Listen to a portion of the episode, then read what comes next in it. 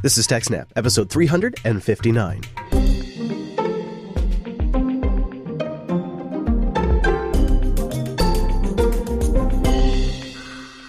Welcome to TechSnap, Jupiter Broadcasting's weekly systems network and administration podcast. We recorded this episode on March 15th, 2018. It is brought to you by our three fine sponsors, DigitalOcean, IX Systems, and Ting. My name is Chris, and join us every single week, the tech, the admin, and the presenter, Mr. Payne, Mr. Wes Payne.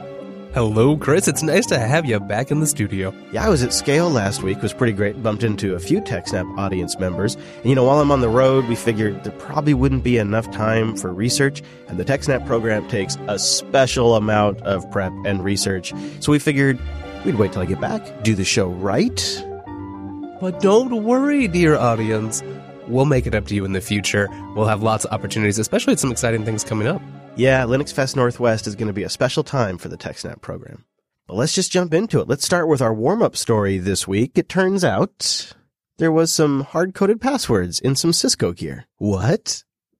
Oh, that's right. So last week, Cisco released 22 security advisors, yet 22, including two for so-called critical fixes, one of which is a hard-coded SSH password. Oh, no way.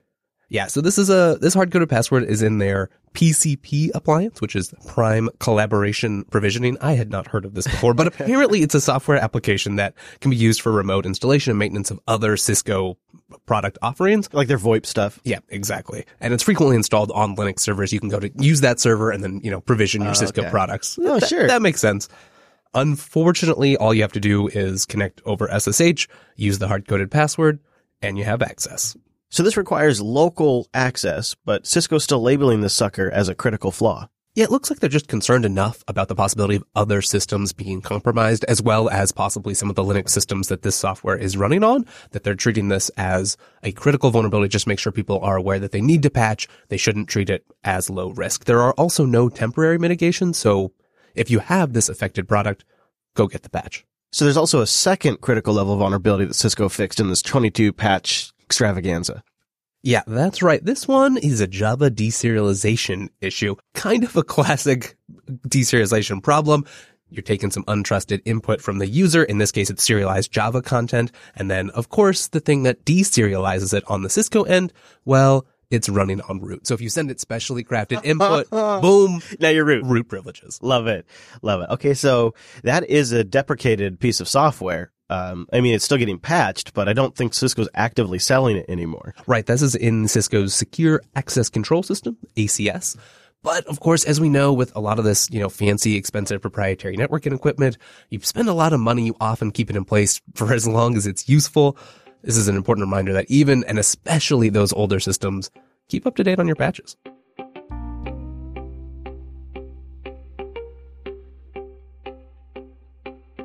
Our next story, Ars is calling one of the most advanced attack platforms ever. They say it was potent malware that hid for six years and spread through routers.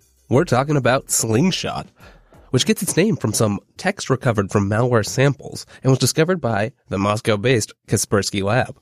In a 25-page report they released last week, they write that the malware is highly advanced, solving all kinds of problems from a technical perspective and often in elegant ways, right? This has, this has levels of polish. It combines older and newer components in a thoroughly thought through long-term operation. Something to expect from a top-notch, well-resourced actor. Like a nation state is the implication there. Exactly. The researchers still don't know precisely how Slingshot initially infected all of its targets. In several cases, though, Slingshot operators got access to routers made by MikroTik and planted some malicious code. Specifics of the router technique still aren't quite figured out, but they involve using a MikroTik configuration utility called Winbox to download dynamic link library files from the router's file system. One of these files, uh, conspicuously named IPv4.dll, is a malicious download agent created by the developers of Slingshot. Win- Winbox transfers this DLL to the target's computer, loads it into memory, and executes it. Ooh. So once they have this IP4.dll into memory, what's it do? What happens next? Sure. So it starts out connecting to a hard-coded IP address and downloads a bunch of additional malicious components and of course runs them. It runs this by, you know, it, it wants to operate in kernel mode here to, to have maximum control, but these platforms are using driver signature enforcement. So it looks like they have some signed vulnerable drivers. They load those and then use those drivers to execute additional malware. Oh, I'd like to know more about this. Yes, that seems like something that we should probably hear, hmm. be hearing more about. I'll keep my eyes out. After infection, Slingshot loads a whole bunch of additional modules, including two especially powerful modules. One, NDriver, is a kernel mode module and is connected to GollumApp, a user space module. GollumApp is by far the most sophisticated and it's responsible for most of the attacks we've seen. So things like persistence, file system control, and all of its communications abilities.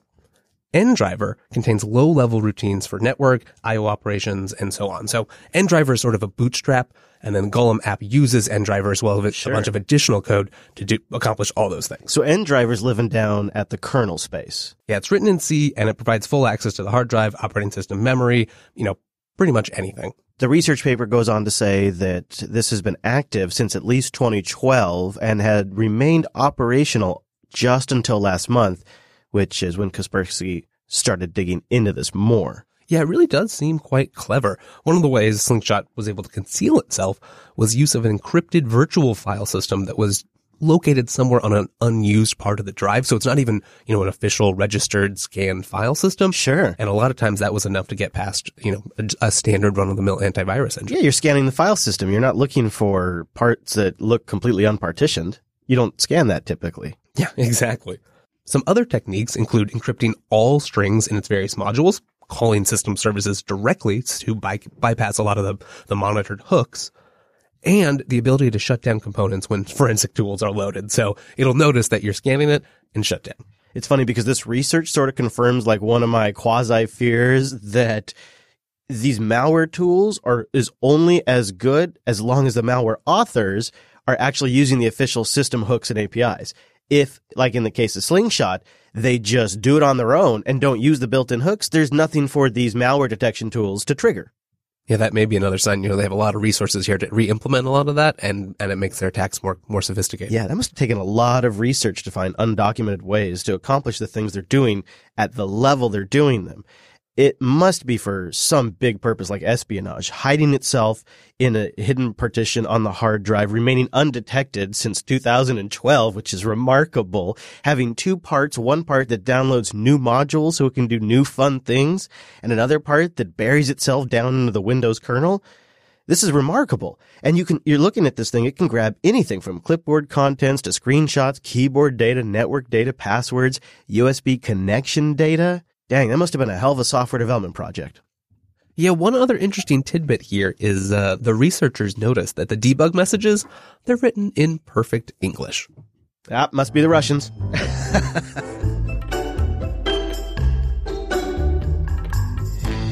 TechSnap.ting.com. Ting is a smarter way to do mobile. The average Ting bill is just 23 US greenbacks per phone per month. It's pay for what you use, nationwide coverage, and no contracts. $6 for the line, and it's just your messages, your minutes, and your megabytes. I took Ting with me on the way to scale, and it was killer.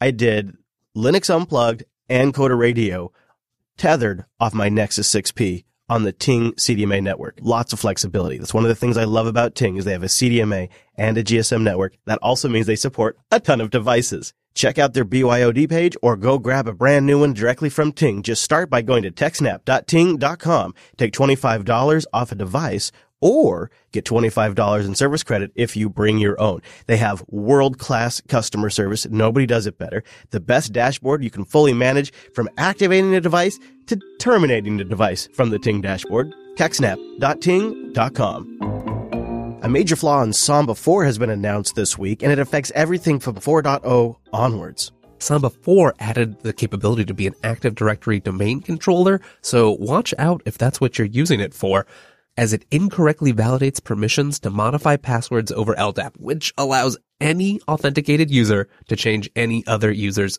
password, including administrative and service accounts. Wow, that's pretty significant. Yeah, the details are that the LDAP server incorrectly validates certain LDAP password modifications against the change password privilege, hmm. but then performs a password reset operation.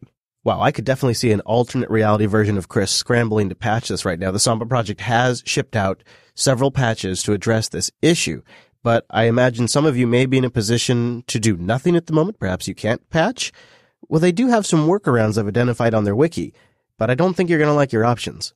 The simplest option is just disable LDAP. If you're, if you're not using LDAP, just turn it off. But of course, LDAP is a fairly important component of an Active Directory domain, so this probably isn't viable for the long term.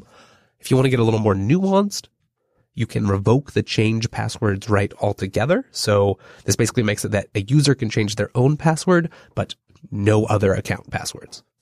That seems like it would present a particular challenge when users call in in the morning and they can't get logged in after a long weekend and they need you to reset their password. What do you do? Yeah, definitely. And, you know, and, and then in cases where you have like mixed OS environments, there's a lot of complications here. So one thing to do in particular is set a, set a temporarily long max password age and just make sure that people won't have to worry about resetting their passwords. Their passwords won't expire during the time that you're, you know, until the time that you're able to patch. But of course here, just go get the patch. I deployed a lot of Samba servers in my day, and these kind of things come and go. This isn't the first Samba vulnerability, and it won't be the last because it's an extremely sophisticated project that's setting off to do a lot. This one, though, is particularly egregious because it's been around since 4.0 and it allows anyone to change anyone's passwords. So our tip as always is to patch your S, but in this particular case, you may want to consider disabling the password change option until you can get the software deployed.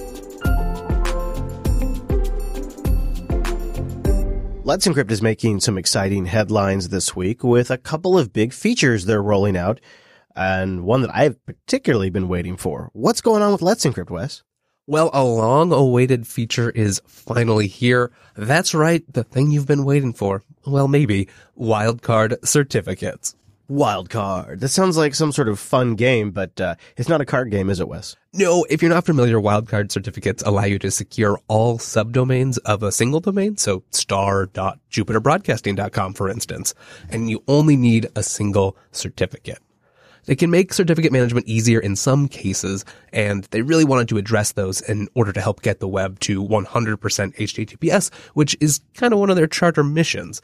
They do still recommend that non-wildcard certificates be used for most cases, and, you know, that's already the situation today. It's easy to do if you have, you know, particular subdomains. It's not hard to get their automated software to just make it work there's more and more tools to do that now too. It's there's really an ecosystem that's been built up around Let's Encrypt. We were just reviewing some of them before the show. Okay, so that's one part of it, wildcard. So what's Acme version 2? Yes, so wildcard support was waiting on Acme version 2, and as a consequence, it's a feature only of Acme v2, so if you need wildcard support, you will need to get a client that supports Acme version 2. They have those listed on their website. Now, Acme is the Automatic Certificate Management Environment Protocol, and this is what Let's Encrypt has helped develop along the way, and that's what the automated software uses if you've used any other certificate issuer, you're probably used to logging into a form, having to enter some credentials, a manual process where you click through several web forms. Oh, yeah. It's not a lot of fun. No. Let's Encrypt change that, and and Acme is part of that story. It's what it's the protocol that allows you know secure certificates to be transferred automatically. They have several different means of proving that you control that domain. Now, Wildcard, they're only supporting DNS 01. Um, this means you'll need to be able to modify DNS text records in order to demonstrate that you control that domain. Now, that seems if, pretty fair though. Yeah. Wildcard. And if you need wildcard, like that's not an unreasonable hoop to jump through. No, not at all. It's easy. Another nice thing to see here is that Acme version 2 has gone through the IETF standards process. It's received a whole bunch of feedback from industry experts and other organizations, and I think that's a good sign for a future adoption, even outside Let's Encrypt. Boy, it's going to be pretty hard to be a Let's Encrypt critic these days. That's for sure.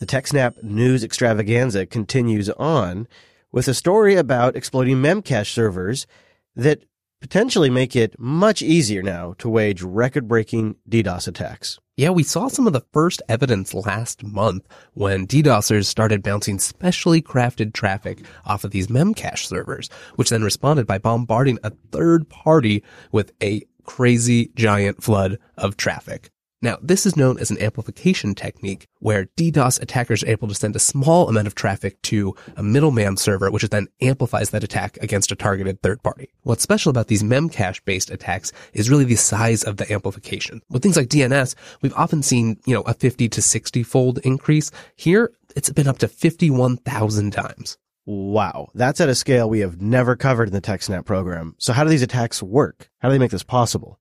This is relying on you know, open uh, memcached servers. it's an in-memory cache. If you're not familiar, you know, you just use to to temporarily store data in RAM for quick access. It operates on port 11,211. And when these are left open to the internet, people sending packets with spoofed headers can then amplify the traffic they've sent, bounce it off these memcache servers and attack someone else. I see. So the spoofed headers essentially lead the memcache server to respond to the selected target. Yeah, exactly. It's like sending a false return address when you're sending a letter, except you're sending thousands and thousands of letters. Didn't something like this take GitHub offline just a few days ago? Yeah, after this technique went public, there was a record breaking 1.3 terabit per second attack against GitHub. And then a couple days later, an even larger attack of 1.7 terabits per second against an as yet unnamed US service provider. So far, we've seen two separate exploits that are, you know, just publicly available that really lower the bar for waging these types of attacks. The first one is called memcrashed. All right. Well, props. That's a pretty good name. It prompts a user to enter the IP address of your target. It then automatically scans Shodan to locate any unsecured memcache servers that it can find and then just uses them to flood the target. Ah, the good old Shodan database comes up again. The second exploit just uses a static list of 17,000 unsecured Memcache servers and uses those in the attack. So what I'm hearing is we have a lot of unpatched Memcache servers out there. Exactly. Memcache or Memcached is an open source distributed memory caching system that's designed to speed up websites like Jupiter Broadcasting is accelerated on the Scale Engine CDN using Memcache, I'm pretty sure. It's a pretty common open source project. It's a great way to accelerate a website. So there's got to be a lot of them out there. And I suppose if the state is in RAM, perhaps system administrators aren't as concerned about keeping them patched. I mean, I just kind of think why we have so many unpatched systems that are contributing to this problem. Yeah, one thing about it is that since it's an amplification attack, sure you're using, you know, some outbound network, but if you're not, you know, if your if your memcache server isn't particularly loaded, maybe it's a QA server, um, there's not a lot of harm to your server, right? It's not going to be crazy loaded. It's not going to, it's not going to have a lot of harm to itself, but you are causing real harm to someone else. Ah, right. So it's not like it's totally abusing the server that's actually reflecting the attack. So therefore, there's not a lot of pressure on the administrator to resolve the issue. It's not a massive abuse of system resources other than some bandwidth. Yeah, in the same way, you know, um, another part of this problem is that service providers often permit spoofed packets. Yeah. So, you know, allow your upstream ISP allowing you to send spoof packets. But again, here, you know, you're not sending, because it's amplification, you're not sending a huge amount of traffic. For them, it's just extra work. And so we don't see a huge incentive to fix things. do.co slash snap. DigitalOcean is simple cloud hosting that you can deploy at scale as little or as much as you need. And if you go to do.co for a limited time, you can get a $100 credit. do.co slash snap. That's our special URL. It's a 60 day free trial. It does require a valid credit card on file, but you will start with a $100 credit. DigitalOcean lets you spin up what they call droplets in under 55 seconds. They have an easy to use dashboard, a straightforward, brilliantly documented API, and a ton of documentation to help you take everything further. With eight data centers all over the world, everything's SSD based, some great technologies at play here, and an interface that works for beginners or total experts digitalocean.com. You can also sign up and just apply our promo code SNAPOcean, but I recommend you go to do.co slash snap so you can sign up for that $100 credit because DigitalOcean has some new flexible droplets that lets you mix and match resources depending on what your application needs, and their standard droplets have gotten even better for the same great price. do.co slash snap. Netflix often has a really unique approach to managing their systems, and so when it's a good fit, we like to jump on a story on their blog because they have a fascinating approach And this story could really be summed up in Netflix has learned how to fail really fast and recover really fast. It's called Project Nimble. It was started by a small internal team at Netflix and, and they're really focused on, you know, making their data centers ever more available and, and limiting customer impacting outages. Netflix has been based primarily on AWS for a long time now, and they've really had to figure out how to opt- operate well in that particular environment. As we frequently see here on TechSnap, AWS definitely has outages, and if you're reliant on them, that can be a huge problem. We see days where basically the internet goes down. Netflix isn't willing to let that happen to them, or at least they're going to try really hard to prevent it. Yeah, they're trying to deliver TV over the internet, and that's a significant task they're trying to pull off. And they're trying to be nimble, that's hence the name Project Nimble, if AWS has a significant outage. It's fun to glean insights from these Netflix blogs because they really have this stuff figured out. They are really dialed into how to manage these different massive infrastructures like AWS. They're not just trying to replicate their data center in the cloud. They really go at this all in. And as a result, they figured out some really clever tricks to make Project Nimble work. But first, they had to identify why their current failover process was taking so damn long. All right. So it was taking about 15 minutes and thankfully they have a great breakdown here. To start with, about five minutes was just deciding if they were going to do the failover at all. Do we hit the button? Should we not? Do we hit the button? No, yes, no, yes. Do we? No, yes. Do we hit the button? Yeah, for five minutes. I'm sure you've been in that situation. You're in, you're in the NOC, you know, so you see some alerts come in. Maybe there's some problems in that region and you have to decide, is this intermittent? Is this going to continue or do we, do we we pull the trigger. After that, there's another three to five minutes of just getting new resources from AWS. You know, getting all the new instances, starting new load balancers, whatever you need in a different unaffected region. Then it's about 25 minutes to get hosts booted up, services installed, operating normally. Plus another 10 minutes to proxy all the traffic from the affected region to the new region. And five minutes to cut over all the DNS changes. So when all said and done, you add up all those steps, it's about 50 minutes, which is a really long time. And that's a lot of customers because you figure they've got a huge scale they're dealing with. 117 million customers who altogether watch 140 million hours of content every day off the Netflix servers. So they set some pretty impressive targets here. They wanted to be able to fail over traffic in less than 10 minutes. To reach that 10 minute target, they came up with something they call dark capacity, which is a solution to try to combine the benefit of extra capacity, but without all the burden of actually operating and maintaining it. So rather than have a configuration management system like Chef or, or Ansible provision an instance from a, from a base image after launch, Netflix bakes AMIs. Uh, there's some popular tools out there. One of them is known as Packer. Um, you basically, you know, pre-configure an AMI. It's like an Im- old style image from the, from the sure. physical world. The key insight is that they realized they could keep instances hidden away in shadow autoscaling groups that would work as dark groups, sort of just topping off capacity for the services that they were shadowing. They base this on a relatively unknown detach and attach instance mechanism that AWS provides for EC2 autoscaling groups. Essentially, they can pluck an instance from the dark autoscaling group and push it into the ether and then make a subsequent EC2 API call to pop it into the running service group. I like this idea of dark capacity. So it just is sort of standing by, ready to go, not totally connected into the system, not part of all of the monitoring stuff, but ready as soon as they need it instantly. Exactly. So then they created an orchestrator that basically just manages this process, pops instances off, keeps track of them, and then adds them where they're needed. Oh, Netflix. They also talk about in this blog post about how nearly all the Netflix production applications inherent from a base AMI image again. And then the base AMI provides well-known Netflix environment features like consistent packages, their system configuration, their kernel with their tuning parameters, and a pre-populated set of environment variables. A key feature that they've added here, working with the base AMI team, is they were able to add features so that it auto detects what auto scaling group it's in. And then they've also added additional support for this new dark capacity so that you know, this is baked right into the image. All they have to do is spin up a new auto scaling group based on their pre-configured, pre-baked AMI. And then the orchestrator does the rest. Yeah. And they say by doing this, the dark instances match the system's environment they're shadowing and are just blissfully unaware of their actual location. It's so clever. Beautiful. So using dark capacity they were able to do it. They can now complete the operation in about eight minutes as opposed to the previous 50, which Wow. that's huge. To do all that, you know, develop the new system, get it deployed, took a two person team about six months. And I think that's just a neat example of, you know, if you ha- when you have talented people and they're given the runway to do it, there's a lot you can accomplish.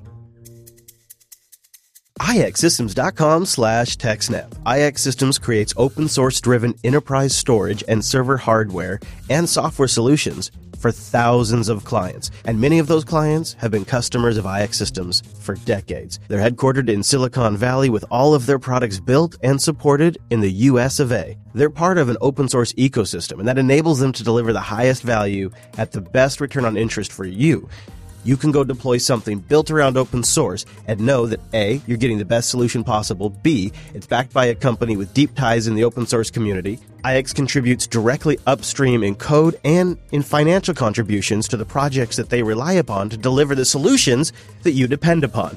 ixsystems.com slash techsnap is where you go to support this show and learn more about IX Systems. You can also get their server buying guide, which helps grease the wheels up the chain if you need to move to a better hardware vendor. You will be satisfied. After grinding out a hard 13 years deploying server hardware, there is only one solution provider I recommend, and it's IX Systems. ixsystems.com slash techsnap.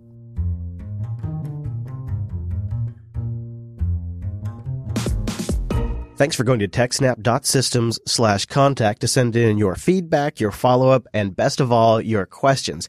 Alex wrote in this week in response to Alex from two weeks ago. And he says, Dear Chris and Wes, as a current owner of 160 terabytes of multimedia data, I want to write in with my suggestion for Alex for his data needs. Now he says, I know you guys are big fans of FreeNAS and ZFS, and I agree if you have the money and you can afford for some extra disks, that's definitely the way to go. But I want to recommend Unraid, which was originally geared towards home users and their media collections, and maybe you could say prosumers. I use it for my business as well every single day. I have a small Unraid server with about 40 terabytes of data served up to five clients around my plant, which the data is being pulled on board into a SQL database, which is running in Docker on the Unraid server.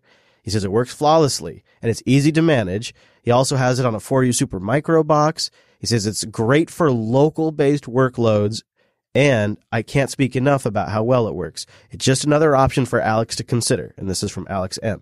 And I, the reason I wanted to read this email is because I'd say we got a handful, more than five emails recommending Unraid this week. Never really personally used it except for a look at it a few years ago.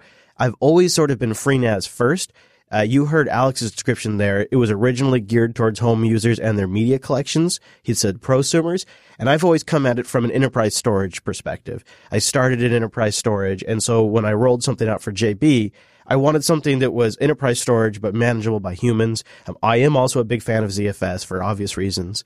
Uh, but I'm not opposed to Unraid. And so I'd really like to solicit feedback from anybody in the audience that's used it in a high capacity situation, you know, with more than a few users.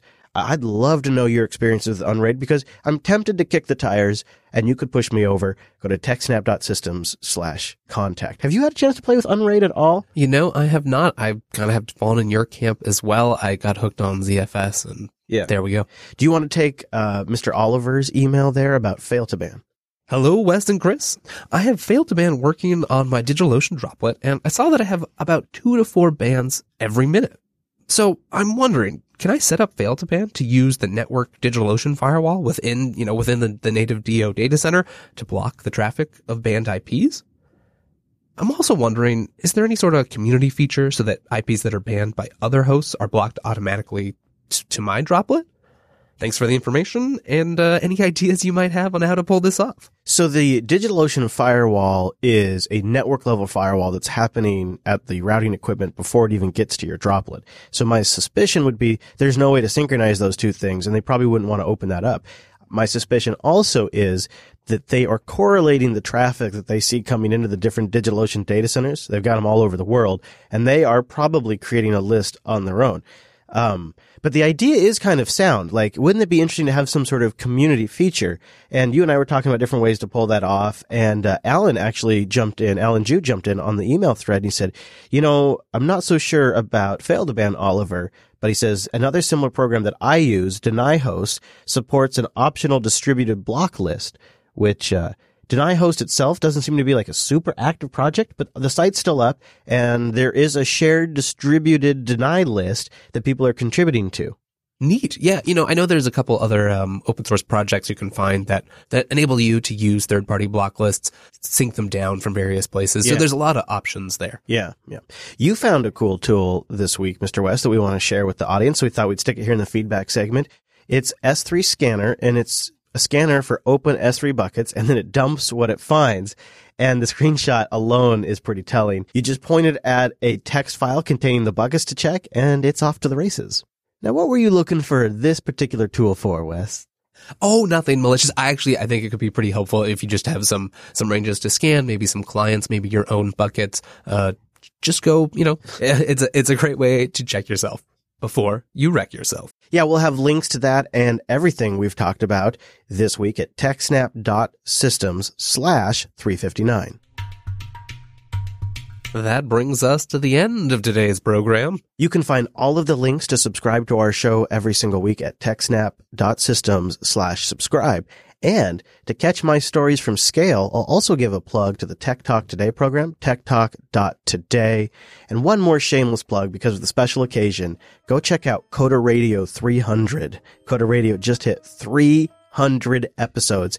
And that episode will be coming out just around this year podcast. I know I'll be watching. I'm really excited about it. And, you know, we, we, the TechSnap program crossed the 300 mark 59 episodes ago. So we're not all that impressed, but it's good to see the other. Congratulations. Yeah, good, good on you. We did that a long time ago. you can follow Wes online. He's at Wes Payne on the Twitters. I'm at Chris LAS. The whole network is at Jupiter Signal. And links again, techsnap.system slash 359 and our contact and question page, techsnap.systems slash contact. Thank you so much for joining us. We'll see you next week.